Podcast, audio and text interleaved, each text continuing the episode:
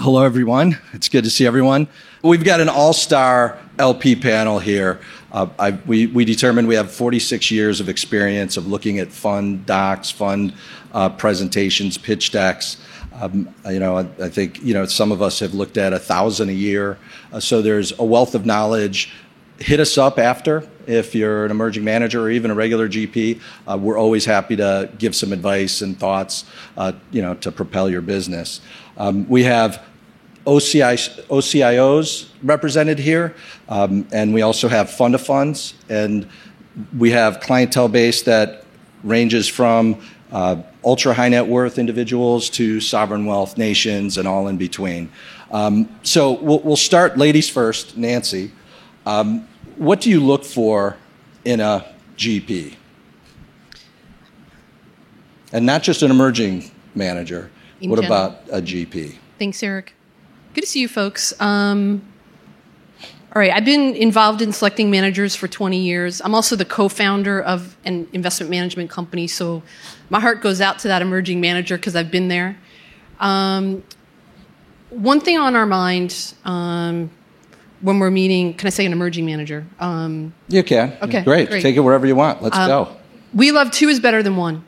If you're in a partnership with someone, I think you know, you have that internal reality check. You've got that person to provide a challenge. I hope you have a one plus one equals three type of environment. I think like we like the team from Slauson, you know, Austin and AJ, like they can make each other better. And I think if you have two people at the helm challenging one another, I think that that, that could bode well for your future. Um, a second thing that we look for, you know, if you're emerging, you know, what's your long-term vision? You know, you're going to get started, but you're in a marriage if you're going to be in the private equity venture capital space. Like you're going to be looking after someone's money for 10 years, a dozen years. So being able to articulate not only your day one vision, but your long term vision, how you're going to strengthen and grow over time. Um, these guys are much more savvy on you know venture than I am. I'm more of like a multi-asset class thinker, so I'm not going to get into venture in particular. But one thing that our, our organization is really focused on your operating infrastructure? Are you investing in that? Uh, you have so many choices today with like outsourced solutions. I see Carta as a sponsor here, right, today. So you can outsource, you can insource, but we, we want the manager to be making a big investment in their operating infrastructure and not shortchanging it.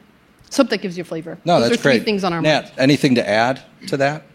That was great. I mean, a story that is going to resonate right off the bat. We see literally hundreds of pitch decks um, every year um, my team will underwrite two or three new venture managers every year. So just understanding how high the bar is and how buttoned up you have to be going into a first meeting um, so that we can understand the value proposition right off the bat and get into some more substantive uh, issues. Um, I, think that's that's probably number one for us. And, and the only thing I'd like to add is I don't think anybody looks at anything different in an emerging manager that we wouldn't look at in an established manager. You know, it's team, strategy, track record terms, right? We, we look at all managers. I, I, don't care if it's a buyout or what, but in an emerging manager situation, you know, there's a lot of things that we know are yet to be determined. You know, how long has that team been together? Uh, it's a marriage amongst themselves. Uh, you know, the track record might not be baked as yet. So we, we not necessarily drop the bar, um, but we we don't have to have everything all buttoned up, and that's okay. Be honest with the LPs you're talking to. Uh, you don't have to have everything perfect. We know you'll get there, and actually, we invest in your high management fees to help you get there and invest in that in that business. um, what are some of the first things, uh, Kevin? I'll direct it to you that you think a new emerging GP should put together or put in place as they're going forward or think about. Well, I think uh, Nancy said it that the team is important, but operational infrastructure is certainly important. One of the things that we look at Spur Capital is the team. We do want to see at least more than one GP. Um, the basics of having a pitch deck and all those different things are certainly important, but what's most important for us is understanding if that GP has some sort of track record to represent or even demonstrate that they can do what they say they're going to do. So we have invested in emerging managers, but there's always a certain characteristic amongst them that's very similar. They were either a founder themselves or they were an operator of some sort, and they have a demonstrated history of success. Maybe they worked at another VC firm, for example. But we like to see that because in today's environment where there are so many people raising capital, it's kind of hard to decipher how do you select the right fund managers. So those are some of the things that we look for characteristically. And whenever we've pinpointed that and identified that and actually acted on that, it's worked out in our favor. Anyone else? Nancy? We had such a great conversation about track record in our preparation for today. If you're an emerging manager and you can port your track record and demonstrate that to your investors, that's great. That says something about the relationship that you had with the place that you just left. Um, but if you can't do that, I think you do need to bring a lot of ingenuity into demoing your track record. So I'll give you an example of something that we saw recently um, an emerging manager, but you know they're established, but they're a first-time team spinning out. You know they designated across their managers that like someone like Erik, who sees a lot of managers, became like a specialist in their track record and did all the research. And then it was like, hey, if you're another investor, you can talk to. You know, I'm just using you as a case study, Erik. You can chat with We've Erik. been there because he's on a great platform, right? And like he can um, credentialize that track record for uh, and show the research and the backup data um, that not every like our shop might not be able to do that. So you got to bring ingenuity to it because you, you, you got to show show your stuff. And, and what I try to tell entrepreneurs or people that want to be a venture capitalist, maybe they're an angel investor, or even if you're a junior at a firm, put a little memo together about every deal you've worked on and every time there was a round of financing. You know, what it was, pre-money valuation, why you did it, how it's sourced to you. Um, you know, so you have some sort of track record. When it comes time that you have to put it together, it's already made, right? Because that's a lot of work to go back and try to piece that together so us as LPs can take a look at the track record. There's other simple things like utilizing PitchBook or Capital IQ or, or Bloomberg. Use public information if you weren't able to port your track record with you. Uh, use as much that you can to put it together so you serve it on a silver platter so the LPs don't have to do as much work. There's some LPs that won't do much work, right? And so the more you can help them do their job, the, the easier it's going to be for your fundraising uh, endeavor. Um, you know, it, it takes time it's not easy, but uh, you know you have to you have to you know put it put in put in the work. I might, Erik, if Yeah, just- Yeah, don't mind, please. I might add the quantitative side of the stuff is very important where it's possible, but to the extent a GP will not let a departing partner port their, their track record, there can be more qualitative ways to build that same credibility. So, for example, if you can get a very well known GP at your old firm to come in as an early LP at your new firm, it's not the same as saying, These are my deals, and we've got seven people who will speak to each of those, but it gives the same signal. I think one other small point to add to that is one of our partners at Spur, Paul Gompers, does a tremendous amount of research on this in his role at Harvard. And in his research, he said the success of a venture capital firm comes down to their ability to source and get into good deals. Up to 90% of their returns are based upon that one factor. So if you're looking at a new manager, you want to see that they can clearly demonstrate a consistency and ability to get into really good deals, even if those deals haven't materialized fully. So that's something that we also look for carefully is can they get into really strong companies? Yeah, just demonstrate excellence. You don't necessarily have to be uh, uh, have a long track record of being a venture capitalist. You could be the world's chess grand champion and also an Olympic athlete, whatever that might be. Or you had a company and you built it and grew it, and maybe you did a few angel investments. You know, show us your angelish track record. We understand that it takes a long time to develop, but there's other things, metrics such as revenue, um, new rounds of financing that give you some sort of indication that this individual knows how to pick, um, as well as maybe help those companies. Can we talk a little bit about the value add? Nancy, do you want to talk cover that? Value add. Um, I'm looking at Austin here, so I think he's an emerging manager at Slauson and Co. with his partner AJ. But I think a value add, just from where he's sitting, you know, he's connecting capital to new communities where capital wasn't as connected before. So, like, if, if you're an emerging manager, then you're going to go into some emerging market sectors. Like, I think that that's like a real, you know, source of, of value add that that's above and beyond. Um, the, the other thing, when, when you say value add, you're always thinking about like, how are you supporting the success of your underlying portfolio companies? What are you doing besides providing the capital? Um, it could come into you know helping build the talent, you know, helping open doors for you know customers. Um, you guys are going to be much more savvy on on the value add aspects than I am, but you know just providing the capital is like not enough, right? So you have to be able to demonstrate that that you're going to source then get behind your entrepreneurs and then accelerate you know their success and you, you can't be all things to all people so if you're a small manager you better be picking like the one or two things that you can do um, whether it's your network or like your, your client base what you can do to accelerate and, and success. it's and it's not just that you have to show value add. You could have a strategy that you're just a good stock picker, and that's fine. You know, just demonstrate that some way and and show that. Uh, Nat, we were talking about sort of just the relationship industry that we're in. Uh, you know, that's pretty important to know. Could could you address that? it's a small world. Um, limited partners talk to each other. I mean, there are a bunch of us, but 40, what you said, 42 years between just the four of us here. Forty six, 46. Time flies. Um, mostly Nat. Rounded up to 50. Let's just- started. Yeah, right. Um, and our our jobs is to our jobs are to uh, know who we're backing and know the track record and, and talk to folks. Um, so whether it's checking out a founder NPS, if you will, or talking to limited partners who might know of uh, GPs that we're currently looking at, we're going to do the homework. Um, so recognize that when you're having this conversation, because we'll talk by the time they're done doing their work um, and just and just I guess that's part of the the longer term perspective that you need to have to be successful. Um, I was joking with one of our VC managers last quarter. Uh, they've got a 2001 vintage fund with one asset left. Sell this thing, sell this thing. It's I, I told them uh, that fund is about to be legally able to drink.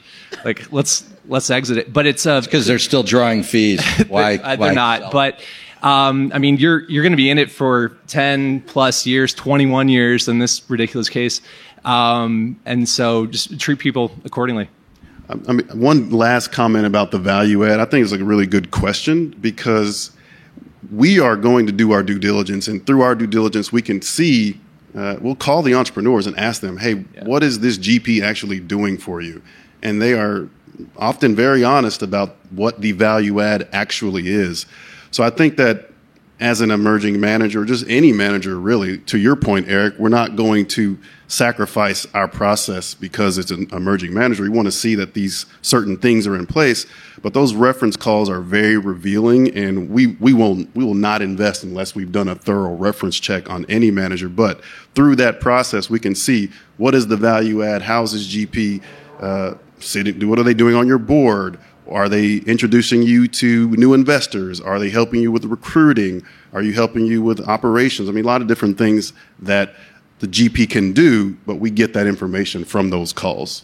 and and be thoughtful when you're telling your pitch because we will verify right and you know i am going through pitchbook as somebody's given their presentation i'm looking at all the gps that have co-invested with you the your main uh, investments who those co-investors are if i see that ceo here at the upfront summit i'll ask them how's general catalyst treating you how's tiger treating you how's you know bonfire treating you and I, and I get it i know i know no no he's doing a great job um, but and he's texting right now. He should be full attention on one of his favorite LPs.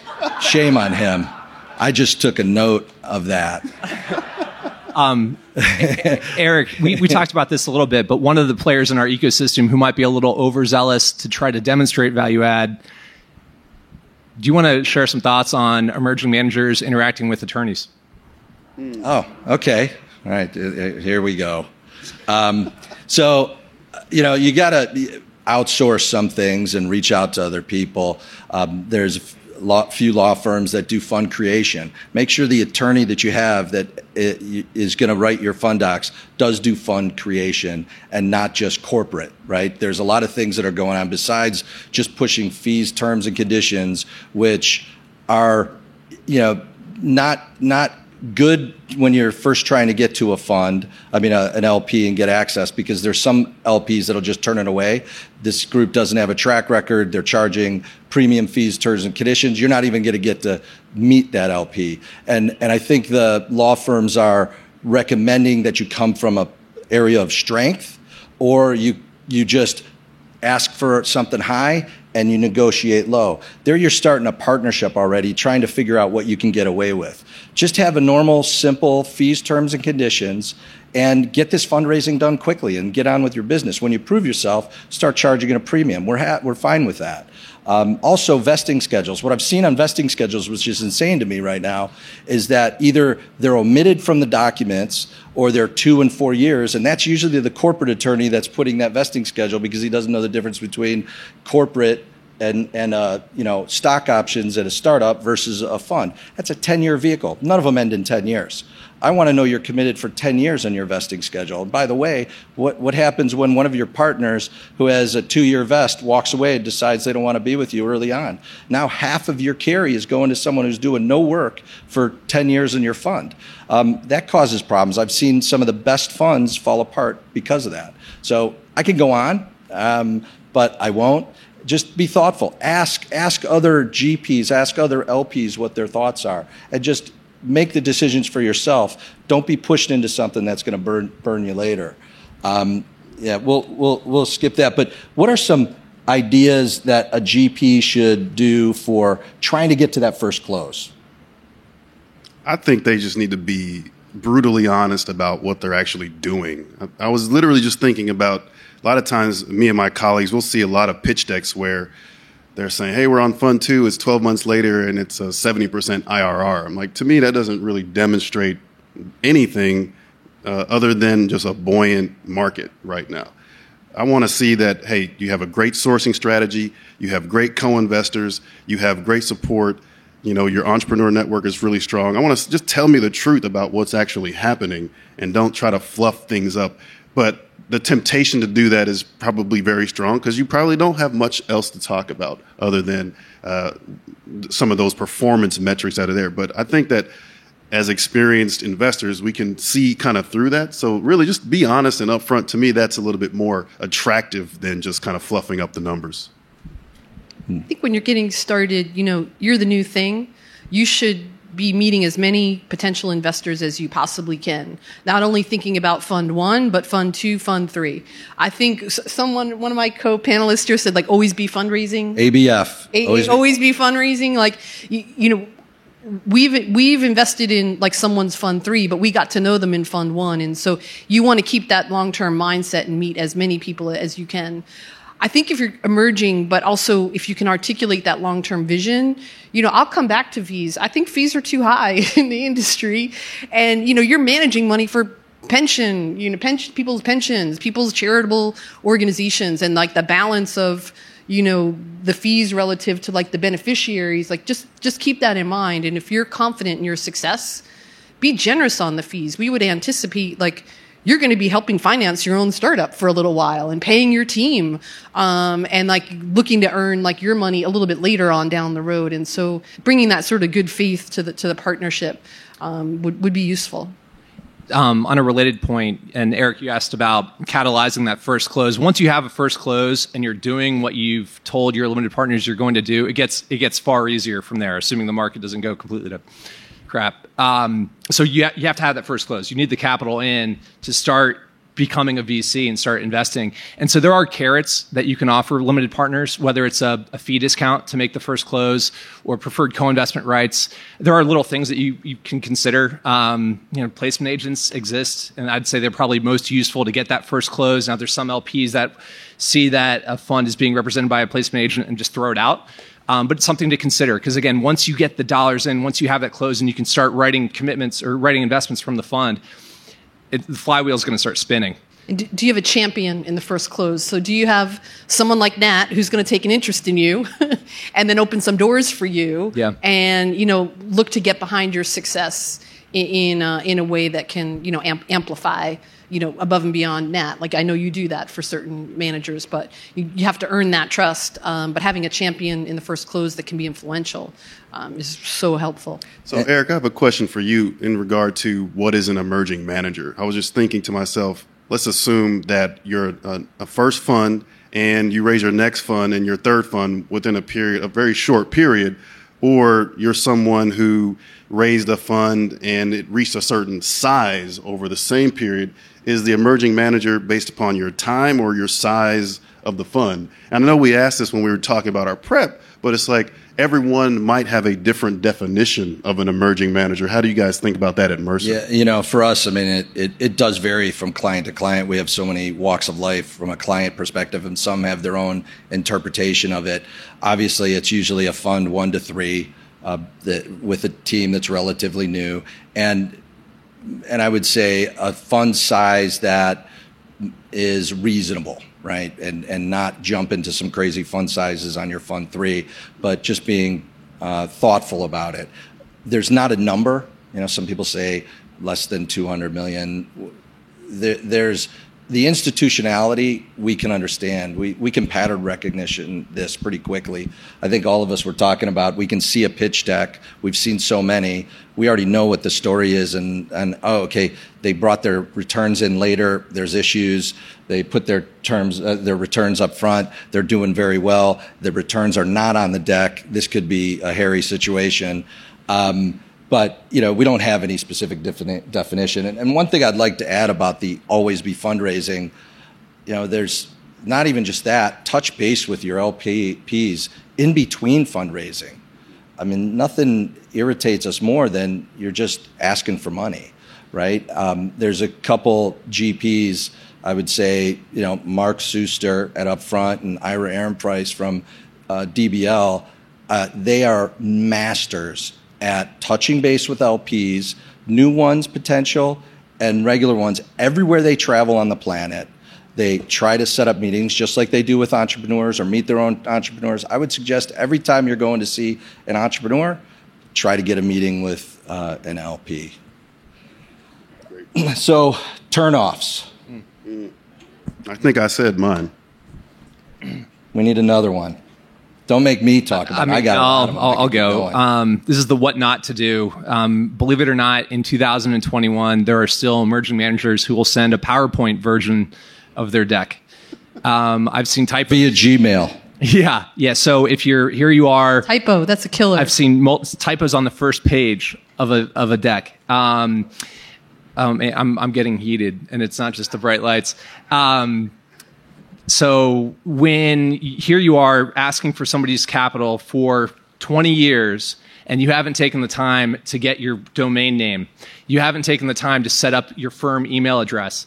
Um, I get it. Like if there's urgency and you just spun out and you want to hit the ground with your first close, fine. It takes 30 minutes to set up an email address. And to go into an LP discussion with this sort of shotgun wedding um, demonstration right off the bat. It's like, what are you doing? Why are you doing this? Um, and frankly, don't waste my time. How about mail merge carpet bombing of emails at every everybody in the firm? Uh, you know, like at our firm, you know, I'm the global head of venture growth equity. It's going to fir- filter back to me. It doesn't help hitting up every single person in the organization. You know, get it to a couple. Um, also, do your work before you're going to take the meeting a little bit. It's so easy to look at LinkedIn to see who you're going to be talking to. Uh, I have a funny story. I, I worked at UPS in their strategic venturing group for a while, and someone in their deck had all these corporations that they worked with over the years, and there was the UPS logo on there. And and they're like, we work with the strategic investing group, and I, oh, so who do you work with there? You know, and uh, I'm like, you know, I'm, i used to work at UPS, and, and they started going, uh, uh, um, uh, John, John, um, how do we, uh, who do we know? I mean, they might have wanted to take that logo off their their deck if you know they knew they were going to be talking to someone that had worked there and knows the organization. Um, it's so, so nice to understand the connections as well. So you know, if I know that the group is you know done co-investments with upfront you know, and they know that they see that, you know, Greg and I are connected and Greg's on the board or whatever, when they call, they can, you know, introduce that and say, uh, Erik, by the way, I know. Any, any other tips, hints to get access to you, Kevin? How, what's the best way to get access to you? Um, LinkedIn is by far the best way to reach pretty much anyone in this environment. But I guess to your point, I was thinking about some decks in regard to like I've seen decks where it's like a solo GP, then they have like 20 advisors on their advisory board. I'm like, are you really talking to all these people? And are these people really engaged? It would be more compelling to see three or four that really know who you are and that can really vouch for what you're doing that is a little bit more appealing. But man, there's so many different things that we could talk about in that regard, but I understand there's a limited amount of time. But if anyone's interested in Spur and what we're doing, website or LinkedIn is a great place to start. I'd say you know ask for advice in every client meeting that, that you have and prospective client. It's an opportunity to learn. Um, there's so, such a wealth of knowledge.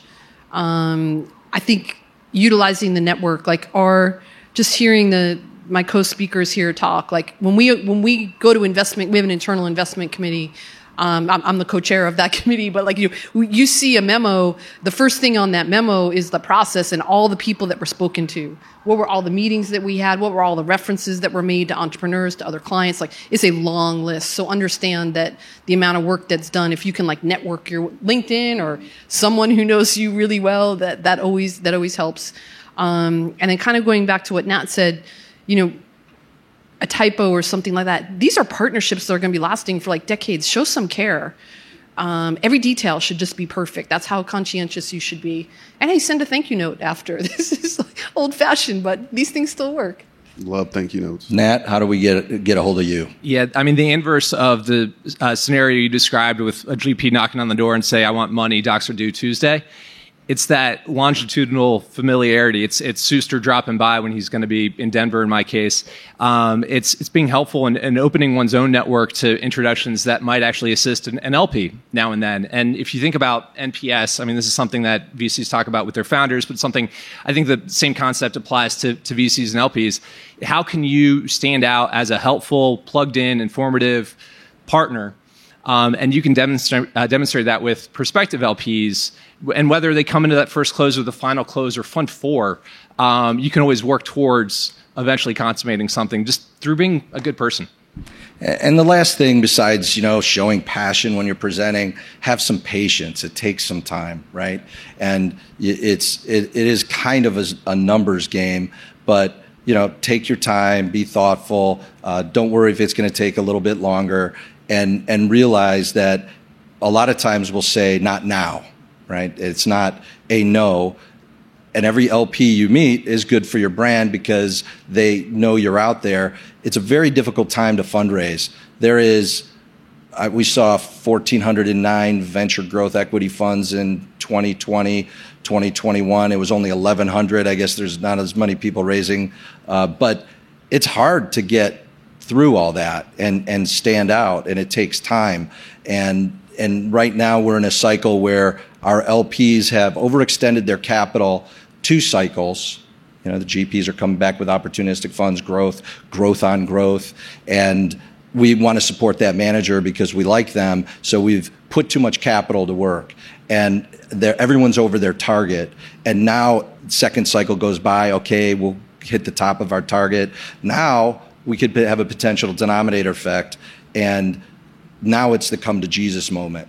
My portfolio that most of the clients are looking at have to either downsize or kick a manager out. So you're trying to raise money in a market like that.